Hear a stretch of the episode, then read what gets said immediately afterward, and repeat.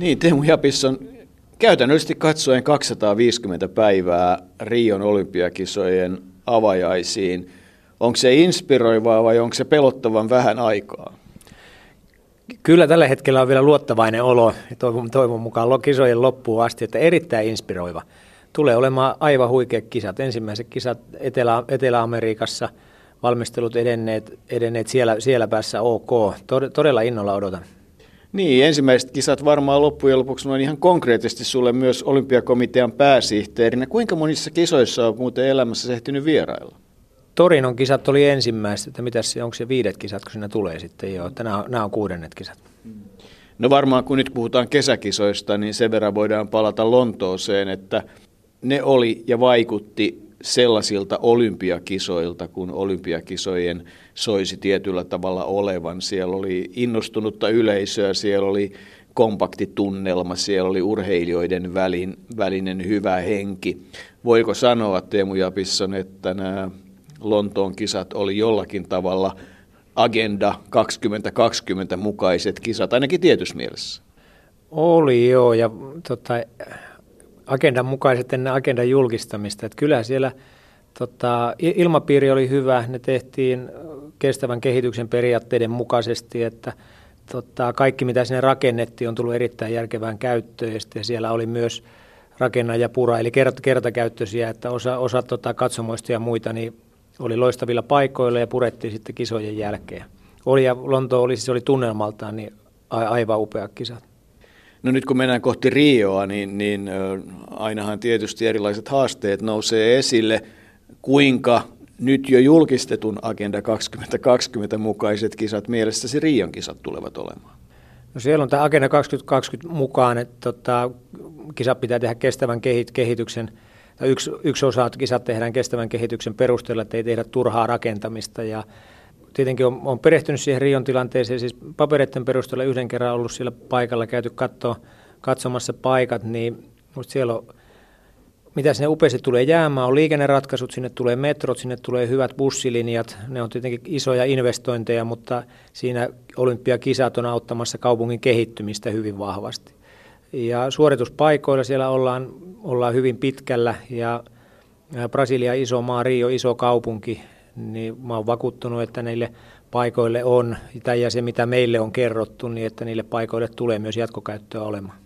Niin, aika, aika paljon erilaista keskustelua käytiin jalkapallon MM-kisojen osalta, että osa stadioneista tietysti jalkapallo hullussa maassa tulee käyttöön, mutta osa rakennettiin myös paikkoihin, jonne pelkästään sähkövirran vieminen oli niin kuin suunnilleen satojen miljoonien investointeja. Että et kyllä kai tämä aika urheilussa ja olympialiikkeessä täytyy olla ohi, että et minkäänlaiseen semmoiseen ylimääräiseen kerskaan ei vaan kerta kaikkiaan ole varaa. Tämä on siis urheiluliikkeen ehdottomasti yksi isoimmista uhista, että meidän pitää toimia kestävän kehityksen periaatteiden mukaisesti ja toi tietenkin toivoisi, että kaikki urheiluliikkeessä on hyvin, mutta että on meillä todella iso työsarka edessä. Että eihän Katarin jalkapallon MM-kisat ja muitakin tapahtumia, jos niissä maissa, joilla, jotka pystyy resursseja oman päätöksentekojärjestelmänsä puitteissa niin kohdentamaan rakentamiseen, jolle järkevää, siis pitkäaikaista käyttöä ei ole mietitty, niin se on, se on erittäin valitettavaa ja kansainvälinen urheiluliike tekee tosi vahvasti töitä sen eteen, että näistä käytännöistä päästään eroon. No nyt me ollaan jo pariin kolmeen kertaan sanottu semmoinen sana kuin Agenda 2020. Ehkä lienee ihan hyvä valottaa Olympiaradion kuuntelijoille vähän siitä, että mistä oikeastaan on kysymys, vaikka sitäkin tässä jo keskustelun myötä on vähän valotettu. Thomas Bach KK on saksalainen puheenjohtaja, olympiaurheilija, kultamitalisti, miekkailija, niin eikö voisi sanoa, että hän ihan aidosti haluaa nähdä, että olympiarenkaat tulee säilymään hyvänä, puhtaana tuotemerkkinä? On jo, siis saanut olla useissa tilaisuuksissa kuulemassa hänen erinomaisia puheenvuoroja siitä, että mihin suuntaan meidän kansainvälistä ja kans, tai huippurheilu- ja urheiluliikettä kaiken kaikkiaan tulee, tulee kehittää. Se, että urheilu on loistava, loistava väline tarjota lahjakkaille nuorille ihmisille tota, testata, paikan testata omia rajoja mennä niin pitkälle kuin mahdollista reilun pelin periaatteiden mukaisesti. urheilulla on paljon muitakin, joko positiivisia tai negatiivisia sitten vaikutuksia. Ja kansainvälinen olympialiike on erittäin vahvasti ruvennut ottamaan laajempaa vastuuta. Tietenkin toteuttajana on sitten paljon me kansalliset olympiakomiteat. Että halutaan olla Bahin sanojen mukaisesti niin saamaan sohvaperunat pois sohvalta, eli olla vahvasti koko kansan liikuttamisessa mukana, hyödyntää siinä renkaiden erittäin vahvaa, vahvaa brändiä. Ja tämähän on meille Suomessa tietenkin uusi asia, että olympialiike on vahvasti mukana myös kaikkien liikuttamisessa ja haluaa olla tuomassa sitä. Tämä on yksi näkökulma. Sitten nämä, meillä on, tämä urheilurahamäärä, urheilurahavirrathan on kasvaneet tuhatkertaisiksi 70-luvulta asti. Ja meidän rakenteet ja valvonta, suunnittelujärjestelmät ei ole seuranneet siinä mukana. Ja tästä me julkisuudessa saatu seurata näitä valittain hienoa, että ne asiat on tulleet, väärinkäytökset on tulleet ilmi, mutta nyt meidän pitää muuttaa meidän järjestelmiä sillä tavalla, että näitä jatkossa ei pääse tulemaan. Ja siihen ollaan tartuttu, eli hyvään hallintoon, läpinäkyvyyteen, tuota, hyvä hallinto kaiken kaikkiaan, sen eteen tehdään, tehdään vahvasti töitä. Ja tässä, siis, niin kuin totesit, niin puheenjohtaja Bahin johdolla sitä, tai hän hyvin vahvasti sitä eteenpäin vääntää, ja muun muassa, siis mikä tällä hetkellä on menossa, niin kaikki kansalliset olympiakomiteat on selkeä ohjeistus, miten meidän hallinto, hallinto tulee järjestää, ja sitten tulee myös kansainväliset tilintarkastajat katsoa, miten se on järjestetty. Tämä tietenkin ehkä Suomen näkövinkkelistä voi kuulostaa pieneltä asialta, koska meillä on tilintarkastuskäytännöt ja muut olleet jo totta kai pitkään, mutta kansainvälisessä urheiluliikkeessä on yli 200 maata mukana, 205 kansallista olympiakomitea ja kaikissa nämä käytännöt ei ihan yhtä pitkällä ole.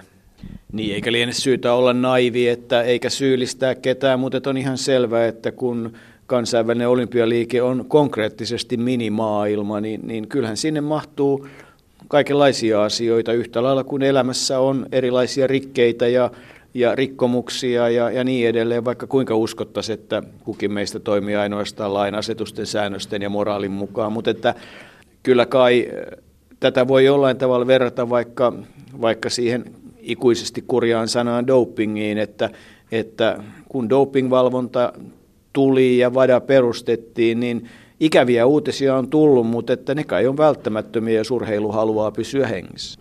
Kyllä, meidän pitää, kun me halutaan tehdä urheilua eettisesti kestävällä, kestävällä tavalla, niin meidän pitää, niin kuin dopingissa pitää suojella puhtaita urheilijoita. Sen takiahan meillä antidoping toimintaa tehdään, niin samalla tavalla hyvällä hallinnolla pitää suojella niitä, ketkä asiat tekee reilusti.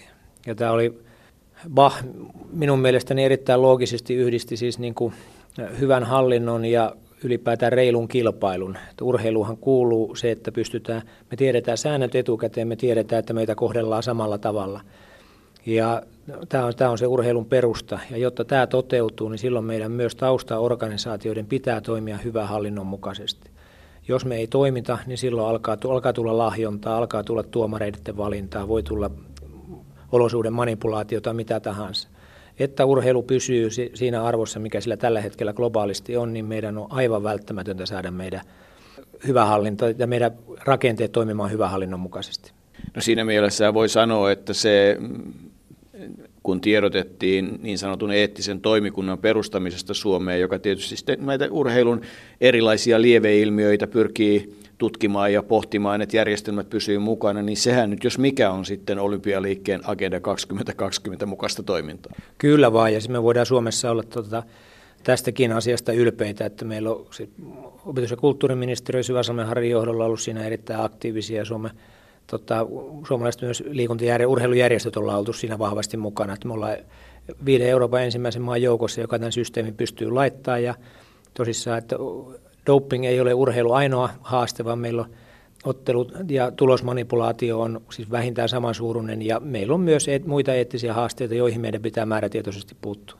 Niin, kyllähän siis katsomaväkivalta, rasismi, kaikki muu, niitähän voisi listata ja, ja tietyllä tavalla sehän on se asia, että nämä nousee aina esiin, mutta urheilussa on sitten se toinen puoli, joka on se, kun olympiakisoissa tulee upeita suorituksia ja nähdään maailman parhaiden sen kulttuurilohkon osaajien suorituksia, se on se toinen puoli. No, se aina joskus jää näiden muiden alle, mutta palataan sinne Rioon ja Suomen olympiakomitean toimintaan. Tämä proseduuri vuonna 2016, Se on taloudellisesti ilmeisesti kohtuullisen haastava, se on tietysti logistisesti jollain tavalla haastava, mutta se on myös tavaton mahdollisuus ehkä ennen kaikkea sen talouden näkökulmasta.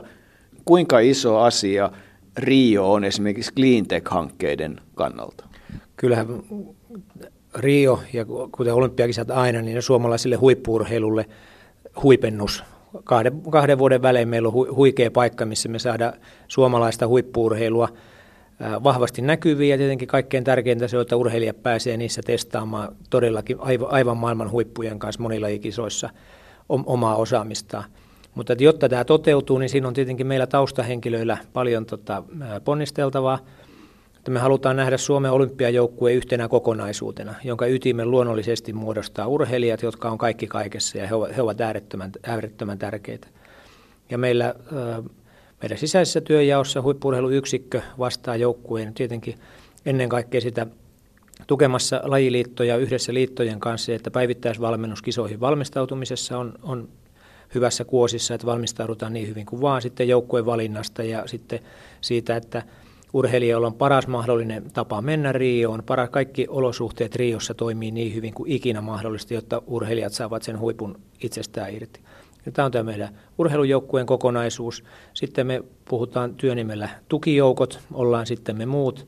Ja tukijoukkueen yhden huipentuman muodostaa sitten tämä meidän dignitariryhmä, missä tasavallan presidentti toivon mukaan saadaan tulemaan kisoihin – pitkän pitkä aika presidentit ovat, ovat vierailleet kisoissa ja vaikka kisat nyt ovat kaukana, niin toivotaan tietenkin, että tasavallan presidentti tulisi joukkuetta, joukkuetta sitten kan, sinne kannustamaan ja aikaisempina kertoina mukana tai kisoissa ovat olleet myös joukkuetta kannustamassa sekä pääministeri että sitten opetuskulttuuri- ja urhe, urheiluministeri, että toivon mukaan heidät saadaan. Ja tämä tietenkin on niin kuin oma, oma järjestelynsä, että miten, miten se saadaan toimimaan.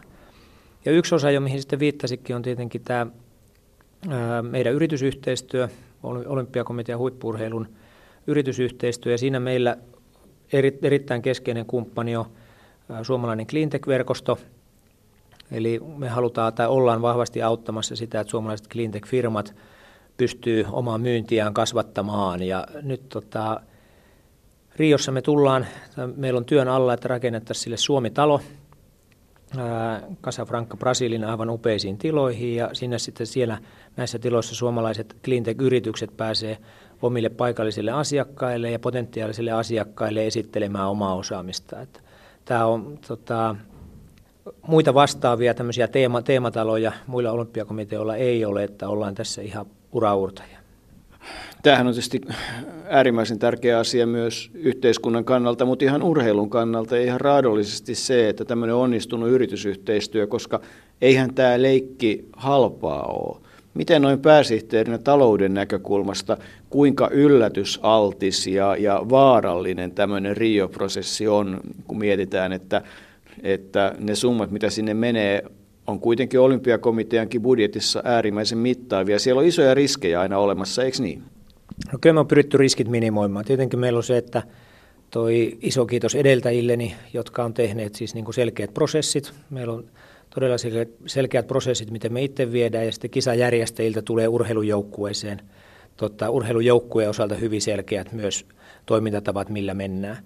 Ja ne me on pystytty laskemaan, siis meidän urheilupuolen vastuuhenkilöt on pystyneet laskemaan hyvin tarkasti se, että mitkä meidän budjetit on, Toki se, eli me tiedetään majoitukset, sitten ruokailut kuuluu niihin kuvioihin. Ja paikan päällä sieltä ei pitäisi tulla yllätyksiä.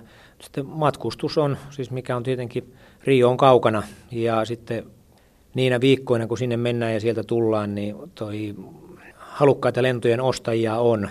Eli nyt käydään vähän kilpajuoksua siitä, että kuka saa lentoja mihinkin hintaan. Että se on, tulee sitä kautta, että se on, se on riski.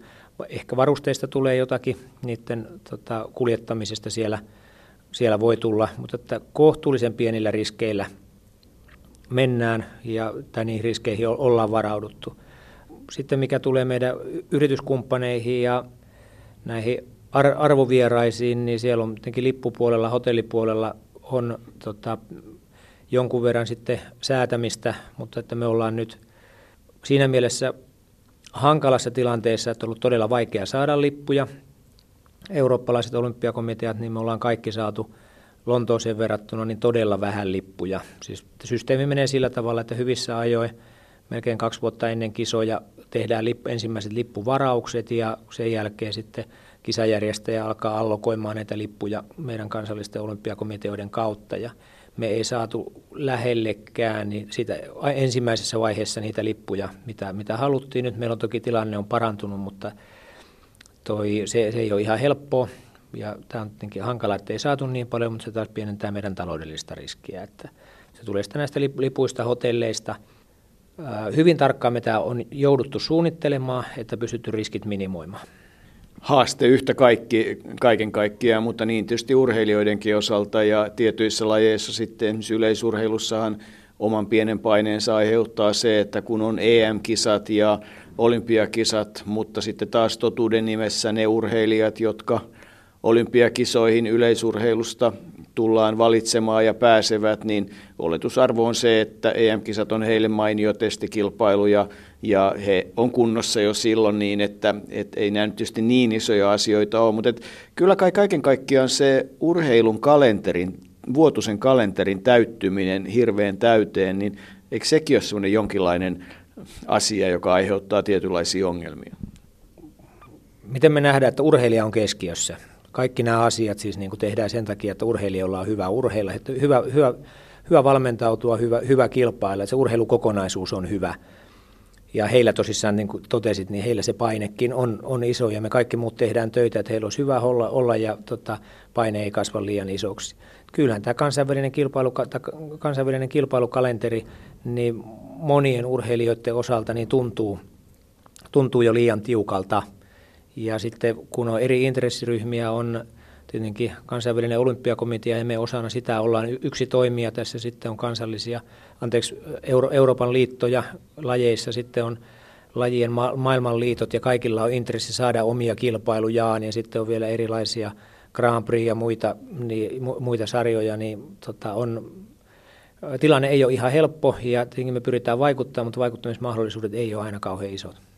No nyt suomalaisessa huippuurheilussa on tietysti huippuurheilun muutosryhmän työn ja monen muun työryhmän työn kautta tehty ja reivattu sitä kurssia siihen suuntaan, että me nyt on huippuurheiluyksikkö, jota, jota tällä hetkellä vahvasti vedetään. Osaatko sanoa, näkyykö huippuurheiluyksikön työ nyt jo Riossa jollakin tavalla, jos ei tuloksina, niin ainakin henkisesti? Mä oon saanut nyt puolitoista vuotta olla tota, olympiakomitean pääsihteerinä ja tehdä tiivistä yhteistyötä huippuurheiluyksikön yksikön kanssa. Ja kyllä mä ihailen seuraan huippuurheiluyksikön työtä. Mun mielestä ne peruslinjaukset, hyvin parhaat urheilijat parhaissa olosuhteissa, olosuhteissa parhaiden kanssa, parhaissa valmennuksissa. Mun mielestä ne on eri, erittäin hyviä, erittäin vahva yhteistyön korostaminen ja se, että on, niin haetaan oikeasti niitä tapoja, missä tietoa voidaan jakaa, rakennetaan valmentajayhteisöjä, monia muita asioita, mikä siihen suuntaan menee. Perusvalinnat erittäin hyviä ja se palaute, mitä mä oon saanut ja mitä itse olen kiertänyt ja ihmisten kanssa keskustellut, niin asiat ovat menossa, menossa hyvään suuntaan. Sitä on pitkä prosessi, toimintatavat, toimintatavat ei muutu hetkessä. Ja se, että siitä mä oon vakuuttunut, että Riossa henki, siis joukkueen henki, yhdessä tekemisen henki, kannustaminen, nämä on, ovat vahvasti menneet jo eteenpäin. Ja se, että urheilijoilla, ne ketkä Rion onnistuvat pääsemään, niin uskon, että heidän valmistautumistaan toivon mukaan pystytään, uskon, että on pystytty paremmin tukemaan kuin, kuin aikaisemmin. Mutta sitten se, että kuinka paljon tämä näkyy sitten niissä absoluuttisissa tuloksissa, niin tota, se, se, se me nähdään sitten ensi elokuussa. No joo, se on semmoinen oikeastaan, niin kuin, mutta että, että kyllähän tietysti on ihan selvää, että hyvähenkinen joukkue aina pärjää selkeästi paremmin kuin huonohenkinen joukkue. Se on toisen kannustaminen. Siis kyllähän esimerkiksi jonkun tämmöisen yhdysvaltalaisen olympiajoukkueen yksi vahvuus on siinä, että onhan se hienoa, kun kun joukkue pelaa, niin, niin muut urheilijat tulee seuraamaan sen joukkueen suoritusta, mutta toisinpäin, kun se joukkue liikkuu, niin se käy kannustamassa niin yksilöurheilijoita kuin muita. Et, et sanottiin, että et on tärkeää, että joukkueen sisällä on joukkueita, jotka sitten tuo siihen sitä semmoista dynamiikkaa. Kaipa se meidänkin haaveissa olisi, että saataisiin joku iso palloilujoukkue vaikka mukaan joskus kesäolympiakisoihin. totta kai olisi siis aivan huikeeta, että jos me saataisiin tota, lentistä korisjoukkue tuonne jo, jo Rioon, se olisi, se olisi huikeeta.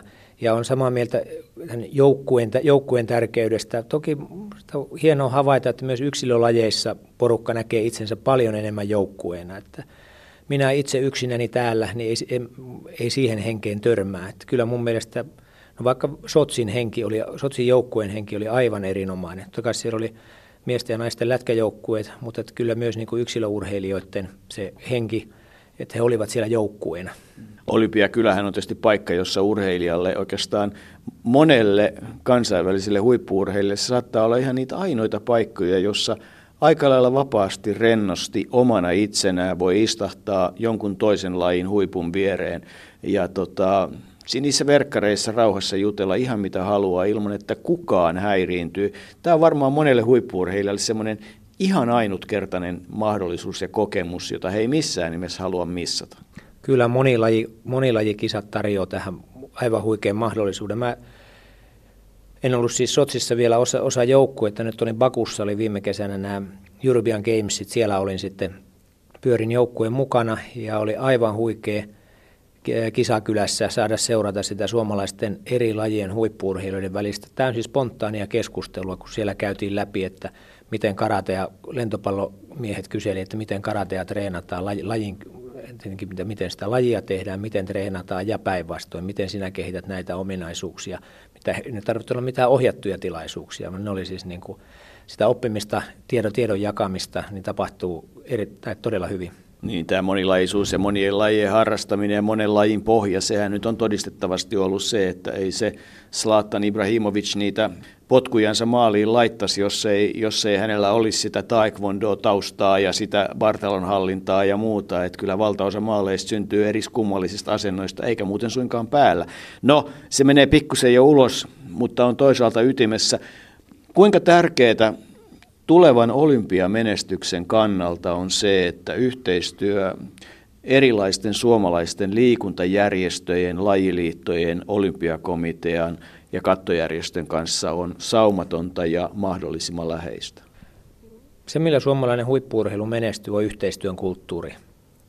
Sama yhteistyökulttuuri tietenkin tarvitaan myös, myös liikuntapuolella, mutta huippuurheilu menestyy yhteistyökulttuurin kautta ja silloin erittäin saumatonta yhteistä tekemistä urheilija keskiössä, yhte, yhteistä tekemistä, olympiakomitea ja ennen kaikkea meidän huippuurheiluyksikön, lajiliittojen, valmennuskeskusten, urheiluakatemioiden, myös seurojen, jossakin lajissa myös seurojen kanssa. Tämä koko, kokonaisuus toimii. Että se, että meillä on, me ollaan hyvään suuntaan menossa, mutta me ollaan vielä alussa siinä, että meillä on riittävän yhteinen suunta Suomessa, kaikki tavoitellaan, tavoitellaan samansuuntaisia asioita, koko ajan muistetaan, että se urhe, urheilija on keskiössä.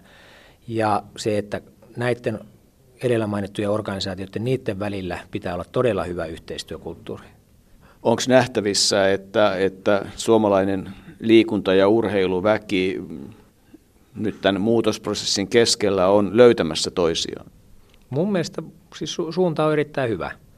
Lajiliittojen välillä on hyviä yhteenliittymiä, tietoa jaetaan. Ehkä konkreettisinta eniten esillä ollut esimerkki on tämä joukkuepalvelulajien yhteistyöhanke, missä yhtenä osana tätä hanketta on päävalmentajien välinen yhteistyö. Ja se, että se on niin, kuin niin aseista riisuvaa, että kun Suomen parhaat joukkuelajien päävalmentajat Detmanit, Sammelvuot, Jaloset toteaa, että on hienoa oppia toisten lajien kollegoilta, niin toivon todellakin, että tämä menee myös sillä seuratasolla läpi, että ne junnuvalmentajat niin uskaltaa katsoa myös ympärille ja haluaa kuulostella muilta valmentajilta, että miten te siellä toisessa lajissa teette. Ja päästään ne tytöt ja pojat myös kokeilemaan niitä, pelaamaan niitä muita lajeja. Eli niin kuin noin summa summarum, suomalainen urheiluväki yhtenä joukkueena nautiskelemaan eri välineiden kautta tai vaikka paikan päällä Rion kisoista. Onko se nyt suunnilleen näin? Kyllä, toivon mukaan moni lähtee sinne paikan päällekin. Hotellia voi olla vaikea saada, kannattaa olla hyvissä jo liikkeellä, mutta kaikki ne, ketkä ei lähde paikan päälle, niin Yle tulee lähettämään kisoista varmasti taas aivan upeat lähetykset ja nautitaan niistä ja kisajännityksestä. Kiitos Teemu Japissa.